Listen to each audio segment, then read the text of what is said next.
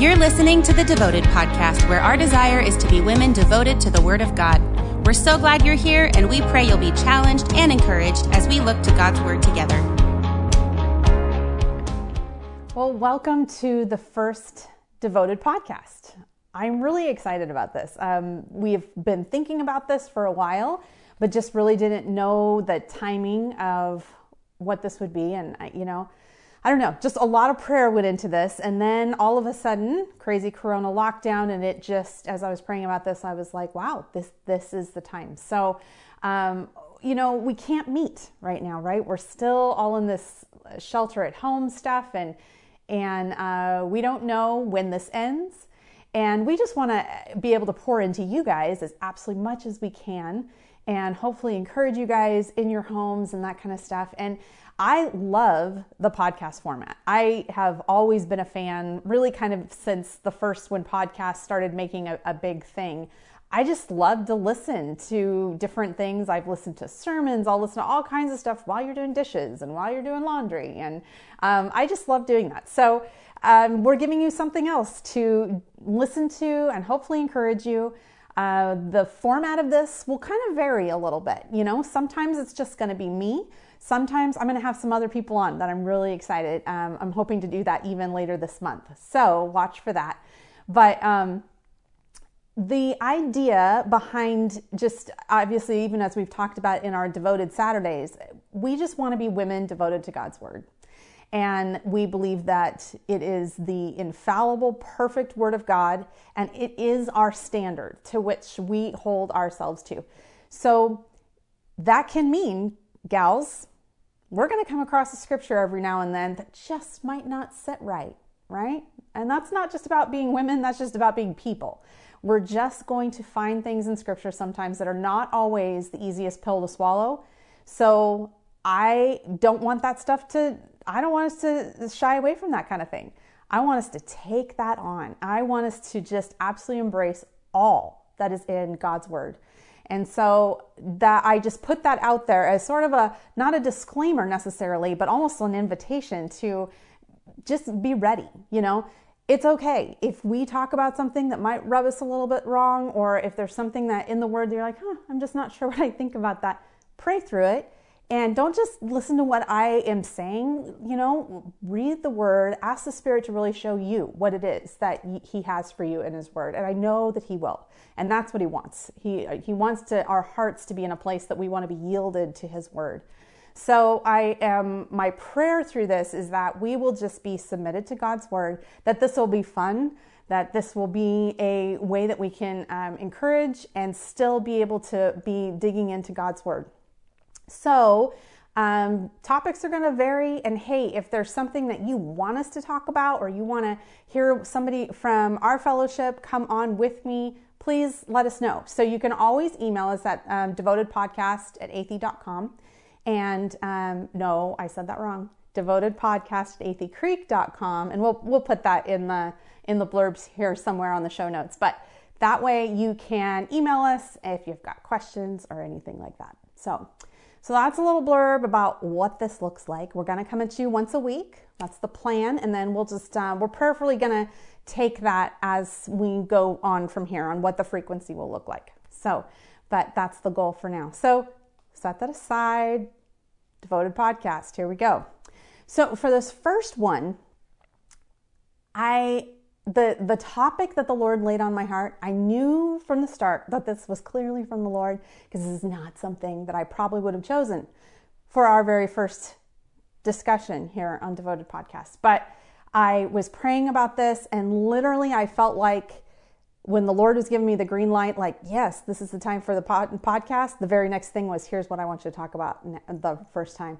So it's not a light one. It's a tough conversation.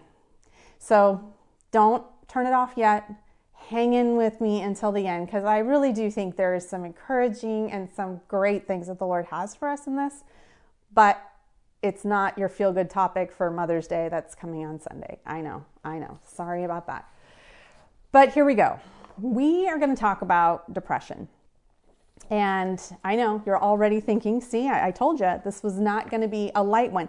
But I think this is such an important one. And, you know, this is something that typically we kind of hide behind as Christian women, right? Or Christians in general. It doesn't even have to be a, a, gender issue, but there's sort of this thing that is, that says that if you are a good Christian, if you're walking with the Lord, you don't struggle with this kind of thing.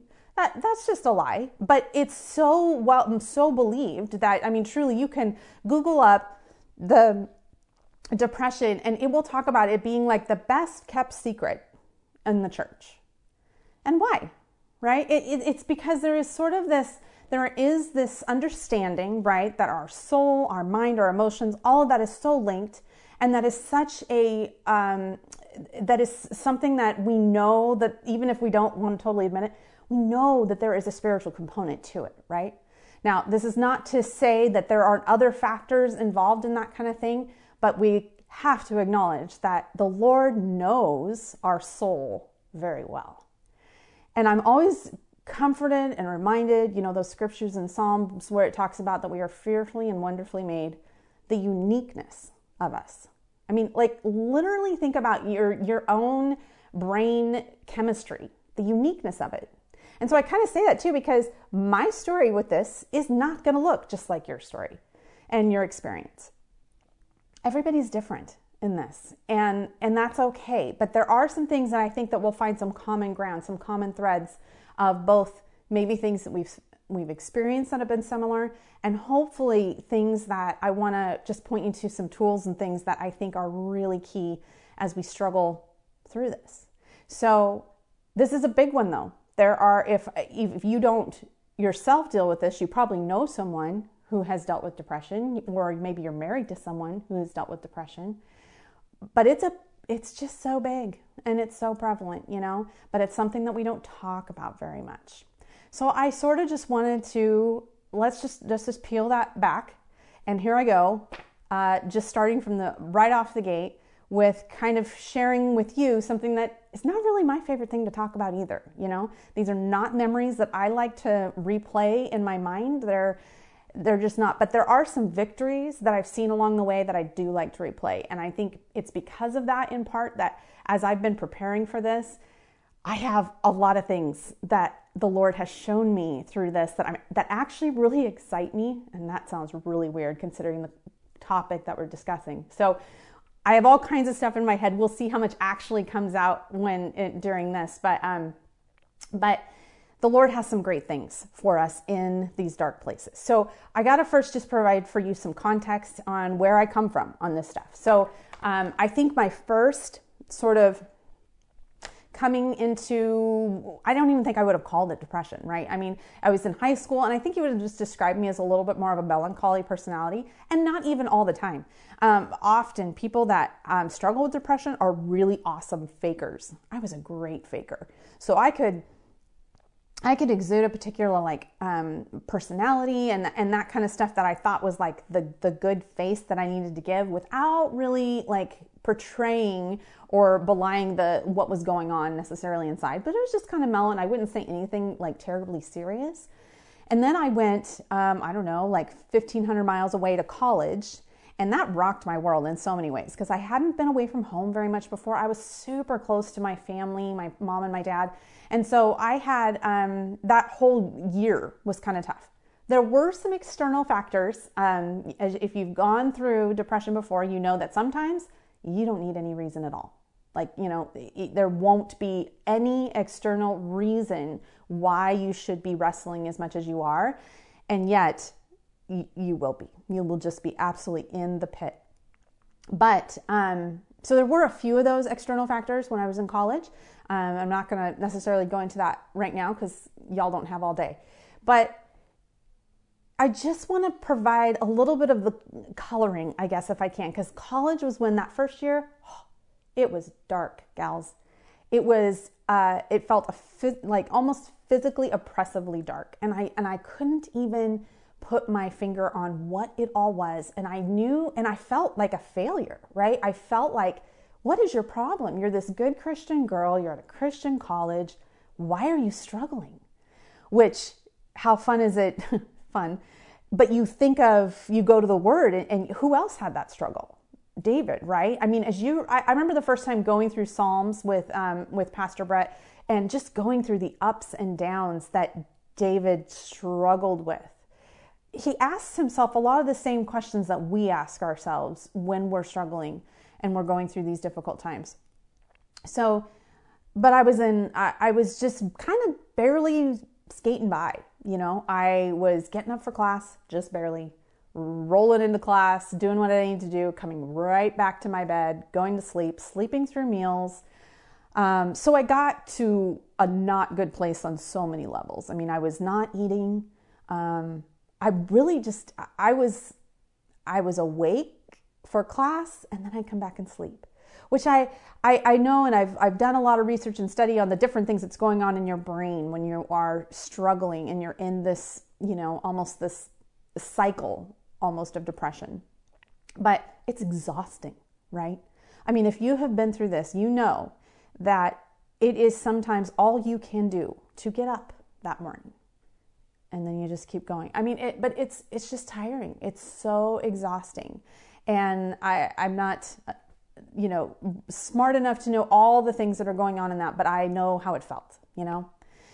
And I remember something that was a little bit of a, a coping mechanism for me in college that I love how the Lord put this here because it just kind of gave me a hint of where I am 25 years later with this.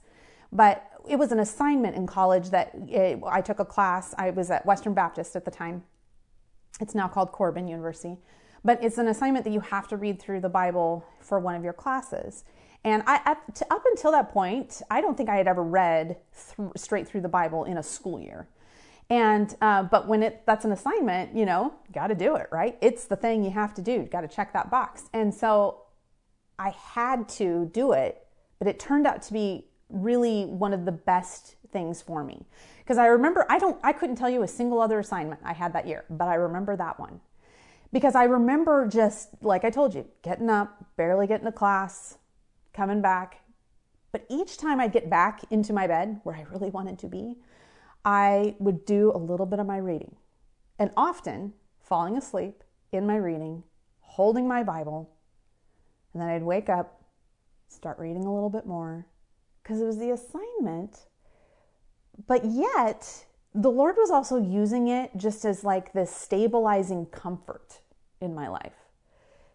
It didn't matter if I was in Deuteronomy or Lamentations or Daniel or in the New Testament, but there was just something that it felt like that there was few things I could focus on, if, if that makes sense. But that one I knew I needed to do. And so because, and that was an external thing, right? I had a teacher telling me, no, you have to do this. But internally, like the Lord was just using that to just to kind of keep me afloat, you know? And I'm so thankful for that now because truly I I cannot express enough how important the Word of God is when you're going through these seasons. Did I feel better in a day with that? No, no. That's not how these things work, and you know that. But it is so key as you're going through it. So, college was obviously it was difficult. It was kind of my first round with this, um, and but definitely kind of like an intro of me going, "Huh, this is this is going to be me like, wow, I'm going to struggle with this because once I got married, man, that came back around again. And there were no external factors this time, like none. There was no reason at all that I should have been struggling. And then I had my first kiddo, and yep, we went through it again and again. And, and, and it was actually really not until much later that I learned that some of my uh, seasons uh, probably were tied to some postpartum. Mine was very much after the fact of having, it was never in those first couple months, it was always later. Um, and so I didn't always make that connection, but I do think that had something to do with it. But lots of seasons, guys, lots of seasons. Bless my dear husband's heart. He has gone through a lot of seasons of this. And, you know, I, I'm excited to tell you about you know where this has ended up here and when we're wrapping up because it's just been that part's that's the good part so hang on. But i just want you to hear that if you're going through this first of all it is not sinful to acknowledge that you are struggling and hurting and you're not even sure why you know? It's just it, that's not wrong And I think that it's in those moments, I don't think, I know this from my own personal experience. It's the Lord really is drawing and pulling us in during those times of affliction and trial and hardship. And, you know, and, and like I said, your mind plays all kinds of games of like, what's your problem? You should just be able to figure this out, right? But it just, you don't think super clearly during those seasons. But I want to show you a couple things. And again, this is my own experience. I would never in a million years just say this is the blanket answer for everything. However, there, like I said, there is kind of this line of answer that I think does have truth in it for all of us. But I want to kind of walk you through some of the tools that as I went through these seasons, what was so helpful and what got me through. Now, they like I said, they came back and I had a lot of lot of go arounds with this. But there are there were some common things, and I think that my learning experience on each of them built. But one of the things that I felt when you're thinking about what your tools look like in this, you have to think of, of, your support system a little bit. Okay, this could be a roommate you live with, this could be your husband, this could be a family member. And this can be a tricky one because if you are close with someone that doesn't have a depressive bone in their body, it can be so hard for that person to understand where you're going. Like, what is the deal? Um, I am married to a truly remarkable man. He does not have a single depressive bone in his body. I'm telling you what, he is, uh, he just, he does not, he is not wired that way. And he has, and he has struggled. And There have been seasons where he was like, Yeah, I'm not real sure. He never like said to me, I'm not real sure what to do with you. But you know, you can kind of go, Okay, I've got him stumped. I've probably got him discouraged. I've probably got him frustrated. But I do remember there was a, a time where uh, I couldn't even tell you which season. I, I remember which house we were living in, but other than that, I don't remember. But I was not doing well, and it was one of those just getting through. And I remember getting up and I remember getting, I got up and I'm heading into the bathroom to get ready for the day. And Chris turned to me and he said, I'm so proud of you for getting up today. And I just burst into tears, right? Because he he didn't know exactly what all this felt like. But I tell you what, I think the Lord just gave him that to tell me because I felt like I was just like it was just someone acknowledging where you're at, you know? And that can just be so huge. Did he like every day of this season, like, was he constantly going, Are you okay? You okay? No.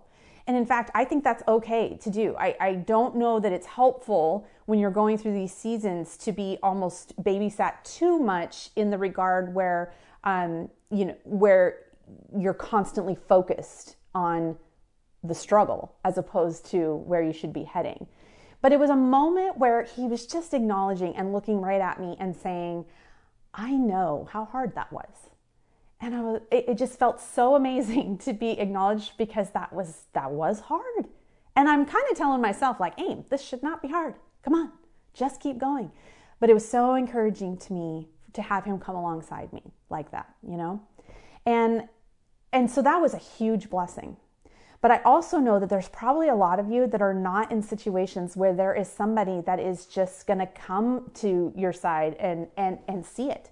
And I would say in their defense, it's not because I don't think in most cases that they're trying to be insensitive or anything like that, but they may not know exactly what you're going through in that way and they don't know how to necessarily sympathize with that.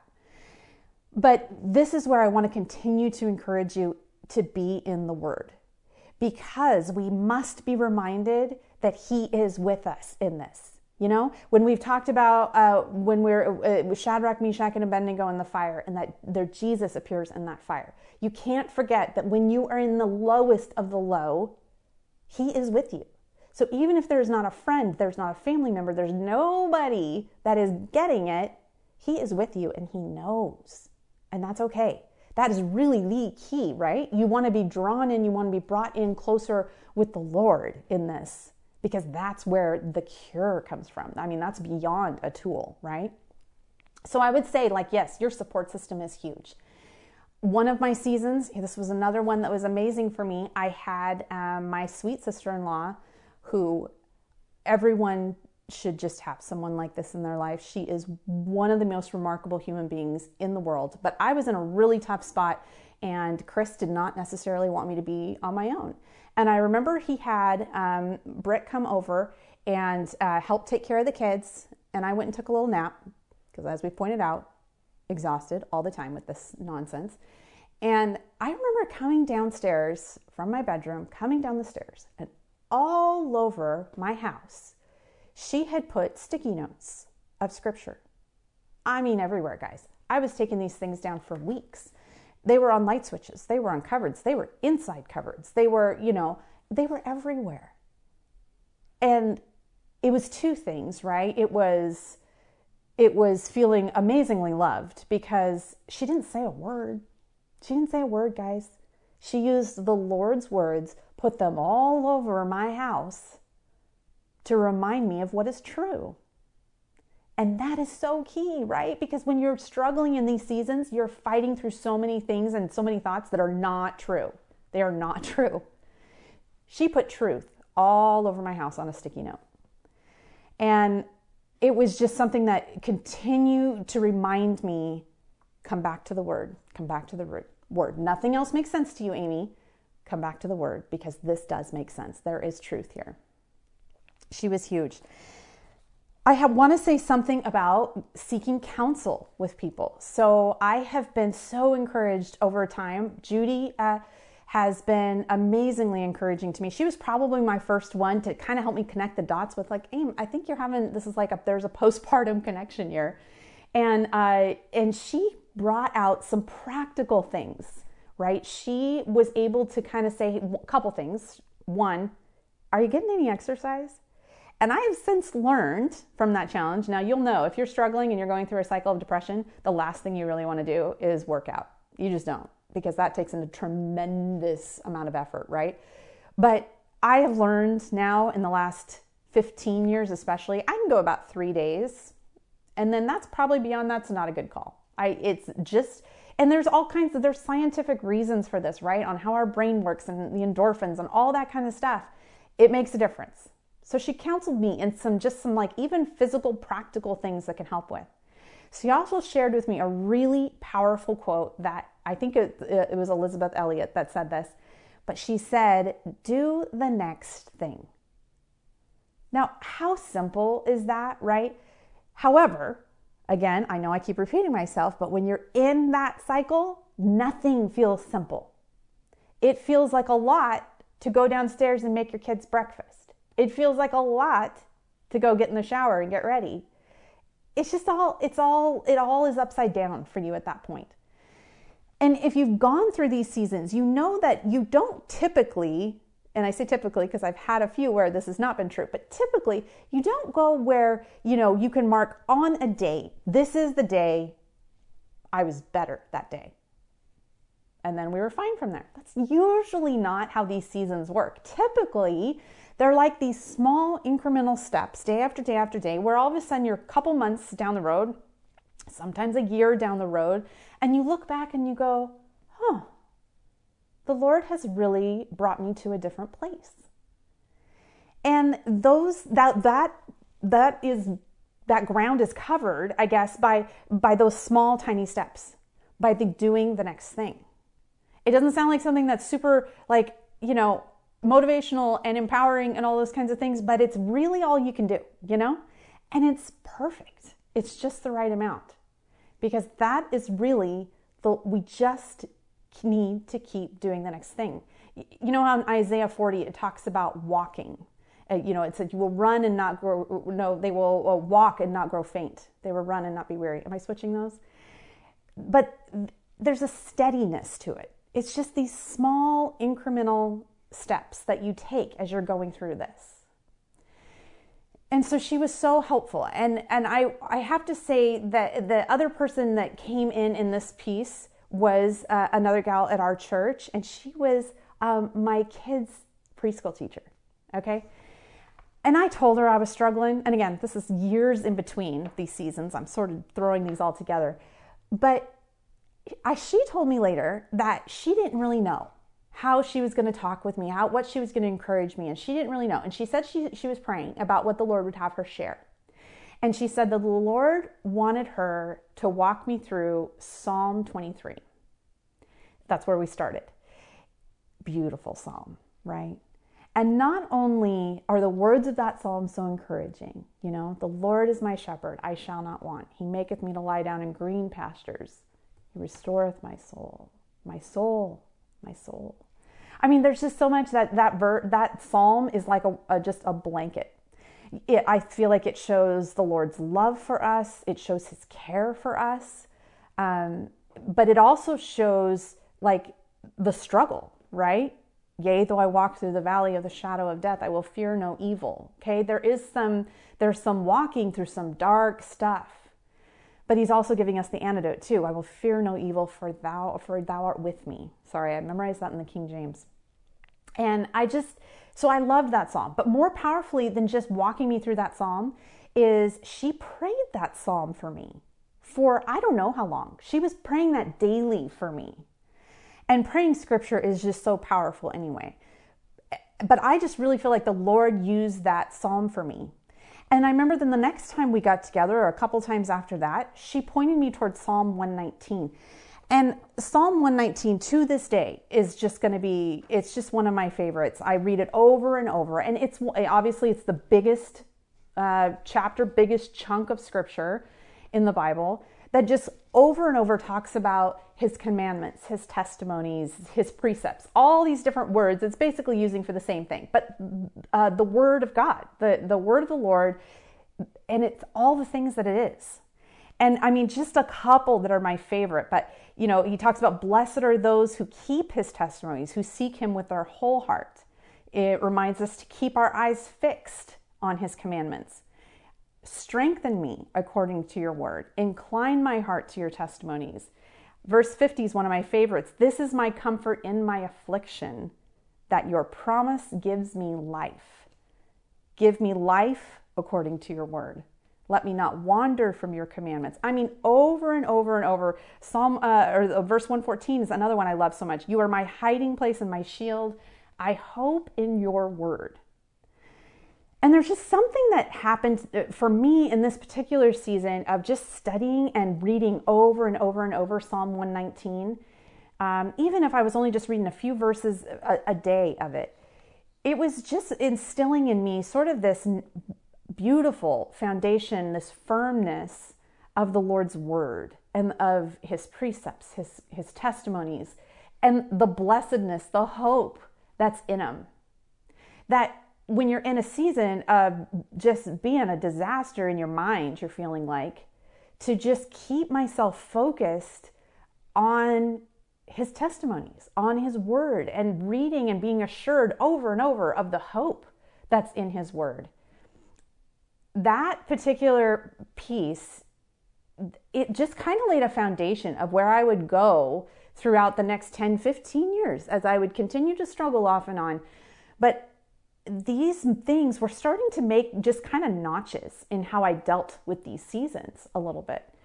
And um, it was making the word to be even more of just, I mean, man, just an anchor that I had to hang on to.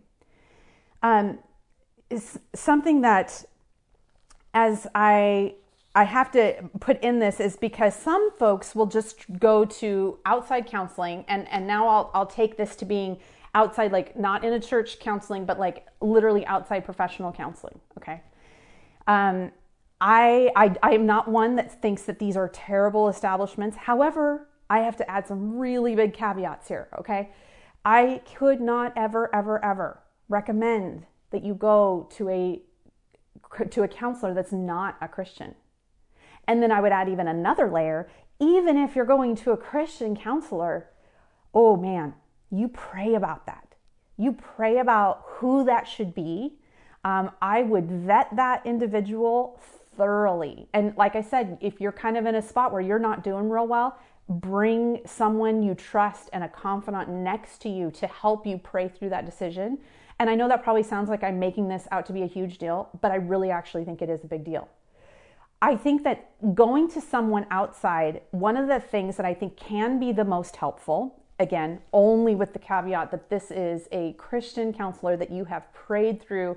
I, I mean, I to the point like I want to know what um, what their theology background is. I mean, I'm really hardcore about who that person should be because you're you're going in and you are opening yourself up to um, to where this this ship is going to be steered and you want to know that the person that's helping you steer this ship is only coming from the perspective of God's word and from a biblical point of view. I mean, I, I just cannot urge how important that is. Um, but one of the things that I, I, can, I do think that can be really helpful sometimes with this outside person is sometimes it's it's just they don't know you no connection right and and you can feel like you can speak in a way that perhaps you wouldn't if it was someone that you that you knew and all kinds of silly reasons that we do in our mind about that how we we're concerned about how we're um, how we come off or you know concerned about what they're going to know about us past that which honestly is most of the nonsense that we just tell our, ourselves but i do think that can be helpful but again i can only I, you've got to know who you are talking to, what they believe. Are they going to be pointing you to God's word? And the reason that's so important is because counseling is not the cure. It's a tool. It's something that might be helpful and only helpful, I think, if it's in through the filter of, of the word. But if it's not that, it could be really dangerous. And I don't think we should make light of that. So I really I have to encourage you that recognize it for what it is. It, it can be helpful, it can be a tool, but it's not the cure all. It's you're not going to go and, and check a box and you're good. If you've done that before, you know that isn't how it works. But often, how you're being molded, how you're being shaped during that very vulnerable time is really important. But I have had a couple experiences that were so big for me within the counseling dynamic. One of them and why I, this is so exciting to me is because it's just building upon this foundation that I kept finding for the last 15 years. But I remember going to this one um, counselor, and he walked me through Romans 12 2. Okay, guys, I'd read Romans 12 2 many times. Do not be conformed to this world, but be transformed by the renewing of your mind. And I don't know if you've ever had one of these moments where you can have a scripture that you have read hundreds of times, but for whatever reason, the Lord used that person to speak that verse. And he, he talked about what some of those words mean transform, like um, almost a metamorphosis, a, a rebirth. And he keyed in too on really pointing out that renewed word. The Bible doesn't say renewed if we can't do it, it says that we can renew our minds. Man, if you're somebody that has struggled with anxiety or depression, the, the idea that you can renew your mind should be hugely encouraging. You do not have to stay this way. You can renew your mind. Romans 12 2 tells us that. So he was using God's word, and I mean, that was a particular time. I told you that most of the time I feel like my situations or and my struggles, my cycles with this it would be kind of long and it'd be very gradual that I moved out. That particular one, I literally walked out of there and I was a completely mentally changed person. I went home just constantly replaying that verse in my mind, praising the Lord because I was seeing that verse through a whole new lens. And in that situation, I never, I was done. I, I didn't go back back to the counseling. It was God's word. God's word was the cure there. Now he was a tool and he was great, but the the the power that came to actually help me transform my mind, to be transformed, to renew my mind, was through the reading of his word. Uh, I have had other experiences. I, I, I could go on forever, guys, and that would be really boring for you all. But of other times where outside people have been used, but anytime real dynamic change had been made for me, it's all because I was being brought back into what the Lord is saying in His Word. And so, while, yeah, I can think back to those folks in college and family members and very well meaning people that when I would be struggling, they would say, Well, you know, you need to be reading your Bible, you need to be praying. And at the time, that sounded insensitive, but there's honestly some truth to that, you know? And, and, and I hear my heart on that because you know that I, I know that other side of it. I know it doesn't feel like that, but there is truth to the transforming work that Scripture has on us. I want to give you just a little practical thing of something I do. I don't just do this when I'm going through rough seasons, but I find when I'm particularly having a tough time, this is key. You know how you get up in the morning, you're already tired, okay? I do the next thing. That's my thing. I do my next thing. I do try at least every three days, you know, make sure I get some sort of exercise so that my, you know, I do keep functioning. I, I feel like it's helpful. But then I get to about one o'clock. And in those rough seasons, that's when you just hit the lull. And it's not that you need coffee. You're just you're just kind of spent. You're kind of done. And so my habit when I am ever in those seasons is I grab my um, there's several different things out there, but I just use the YouVersion Bible app, and I will listen to the audio of Psalms in the YouVersion Bible app, and I will lay on my bed and I will just listen to the Psalms. I will pray, and I'll just listen to the Psalms, and I will do that every single day. And like I said, this is just this is something I do. Is that something that the next day you're like, "Oh, that totally worked and I'm all good." No, that's not how this typically works. But I can tell you that scripture does not return void. And there is a calm and a comfort to just being in the word like that that you that will be so rewarding to you. So that is just like a little practical thing that I think is really helpful when you're in those seasons. Just before we wrap up, I just want to share um, one other story with uh, with who someone I just considered like an icon of of faith, pretty much. Now, there's two kind of like big characters for me, um, and they're not characters. I know they're real people, but they're larger than life people. One of them is uh, Winston Churchill. Okay, I'm a giant World War II history buff. I just love World War II. It's my favorite time period to study, to listen. I love World War II documentaries and Churchill movies. It's it's kind of weird. But Churchill, bigger than life kind of guy, and uh, you know, a straight shooter, so maybe that's kind of why I like him too. But really struggled with depression. Now, I have never read anything that's shown me like a biblical context in which he would have dealt with that. In fact, I don't really see that. But he would call them his black dog days and he would paint and that would be his thing. He would go out to his house at Chartwell and, and he would paint, and that would be his thing that he would say would help him get through the Black Dog days. Another one of faith, though, is Spurgeon. And, you know, I've read the Charles Haddon Spurgeon. He was a preacher back in the 1800s. Um, I mean, just a giant of the faith wrote like crazy. I mean, uh, just a really prolific writer. And I had read his devotionals for years. And I had even read, and if you've read a, a Spurgeon devotional, you know that you can tell that dude has suffered. I mean, you can you can see the things that he is working through and, and as he counsels people through the things that he's written, it's you can tell he's been through a lot of stuff.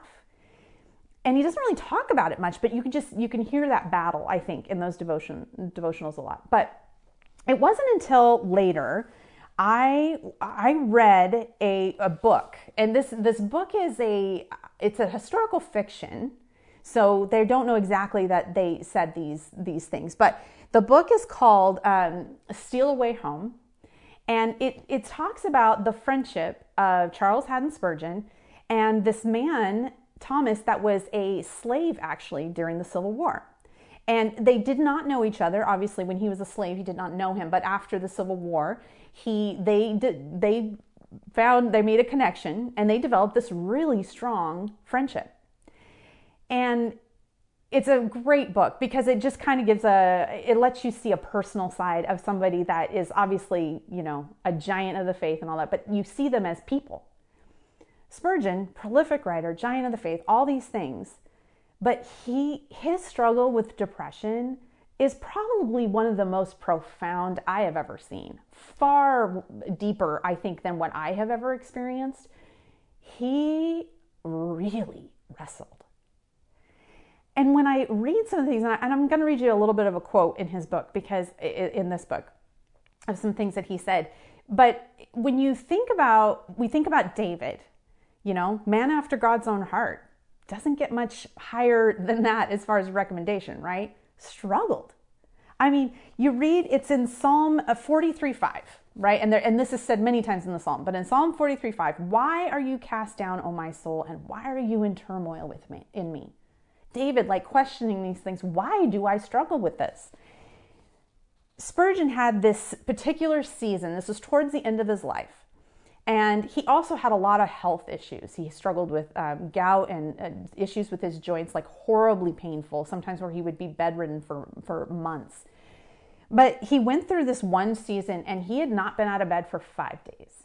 He wouldn't get out and he was it was as you read through the account it's like despairing unto death almost i mean he was in the lowest of the lowest at this particular point. point and his friend thomas came and visited him and he basically makes him get out.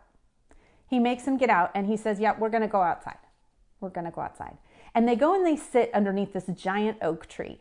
And later uh, spurgeon would call this the questioning oak. But it's a time where spurgeon's sitting here under this tree with his friend and he's asking some questions. Kind of to himself, kind of the Lord, kind of the Thomas, but they have this little conversation. And one of the things that he says, Spurgeon says, Why, after all these years, after knowing Christ as a true friend, why would I still be enslaved to feeling so low? Why would I have Christ and still seem to spiral down it? you can hear it. And if you've been through these seasons, you've had that question Why, Lord? Am I still wrestling in this? Why am I struggling? And his friend Thomas responded to him and he said, The devil hates you. And the very last thing he wants is for you to find all your happiness and freedom in Christ while you suffer. Don't worry. I chose this for you, he would say. You're mine ain't nothing gonna crush you. Now that's Thomas's words saying that this is what the Lord would say to you. And Spurgeon would look back at this time, remembering this time under the questioning oak as being a real turning point for him because it's when he realized that that this is something I struggle with. And I don't know why. Sometimes when I think about this for my for me personally, I think of Paul in the New Testament when he talks about asking the Lord to remove the thorn in the flesh. I don't know, but I think sometimes it could feel like this. Is this my thorn in the flesh? And for Spurgeon, he has this moment here where he's going, where he's realizing, and his friend Thomas is pointing out that how can you bring joy? how can you bring Christ and rejoice in this while you suffer? When you ask that question, when you make that connection, there is sort of this acceptance of, okay, this is something that the Lord has for me to do. I am going to walk this road. I am going to struggle with this. What am I going to do with it? Am I going to choose to bring Christ into it? Am I going to choose to allow this to be something that draws me to Christ? Or am I going to continue down this spiral of why is this happening to me? And I think when I read this account of Spurgeon, and like I said, this is a, there's some fiction in here. Do I know that he said all of these exact words? No, but I do know that um, later in his life he talks about this time under the questioning oak. He talks about things where um, that this was such a turning point for him, and it was a kind of a turning point for me as well because I look at this guy who is who did so much for the work of the Lord's kingdom and yet had such a struggle. But did that stop him? And I think that that is just all the Lord as you continue to keep doing that next thing. For Spurgeon, that was that next sermon. That was that next book he was going to read. That was that next study he was doing. I mean, he was constantly progressing and doing those things it didn't take away the struggle that he had, the affliction that he had. Thomas, in the same part, he would also remind him of the Shadrach, Meshach, and Abednego story. How when we're in that fire, it's in that fire that it kind of melts away all that is us so that we can see Jesus more clearly. Now, I cannot tell you that when I have gone through those seasons, I have felt like at the time that I was just being pulled closer and closer to the Lord. But after 20 years of different seasons, I can see that thread. I can see how the Lord has used those times to grow me, to make me love His word more, to push through in a way that I don't think I would have done with it. And I think I have found myself in a similar place to where Spurgeon is or was at this time of going, you know what? It's okay. It could be that I'm going to be afflicted by this till the day I die, you know? And, and Spurgeon, I think, did continue to experience that. But there's a, there's a mindset piece. And you will have to continue to remind yourself, and um, you will have to refresh yourself, right? But refresh yourself in the Word there are just scripture after scripture after scripture that will point you, redirect you, and focus you on what you want to be focused on. But focus on the fact that the Lord is in that with you, whatever it is, whatever it's anxiety, depression, maybe it's a physical thing you're going through, maybe it's grief you're dealing with. Man, the Lord is in it. And as weird as this sounds, embrace that closeness and that time with Him. Because when you do come out of that and life starts trucking along and things are just, you know, seem to be going great, it's just our natural human inclination that we don't think we need Jesus as much right then. That would be wrong. But it is in these moments when it is a little dire and it doesn't feel like we can make sense of it and we aren't having cohesive thoughts.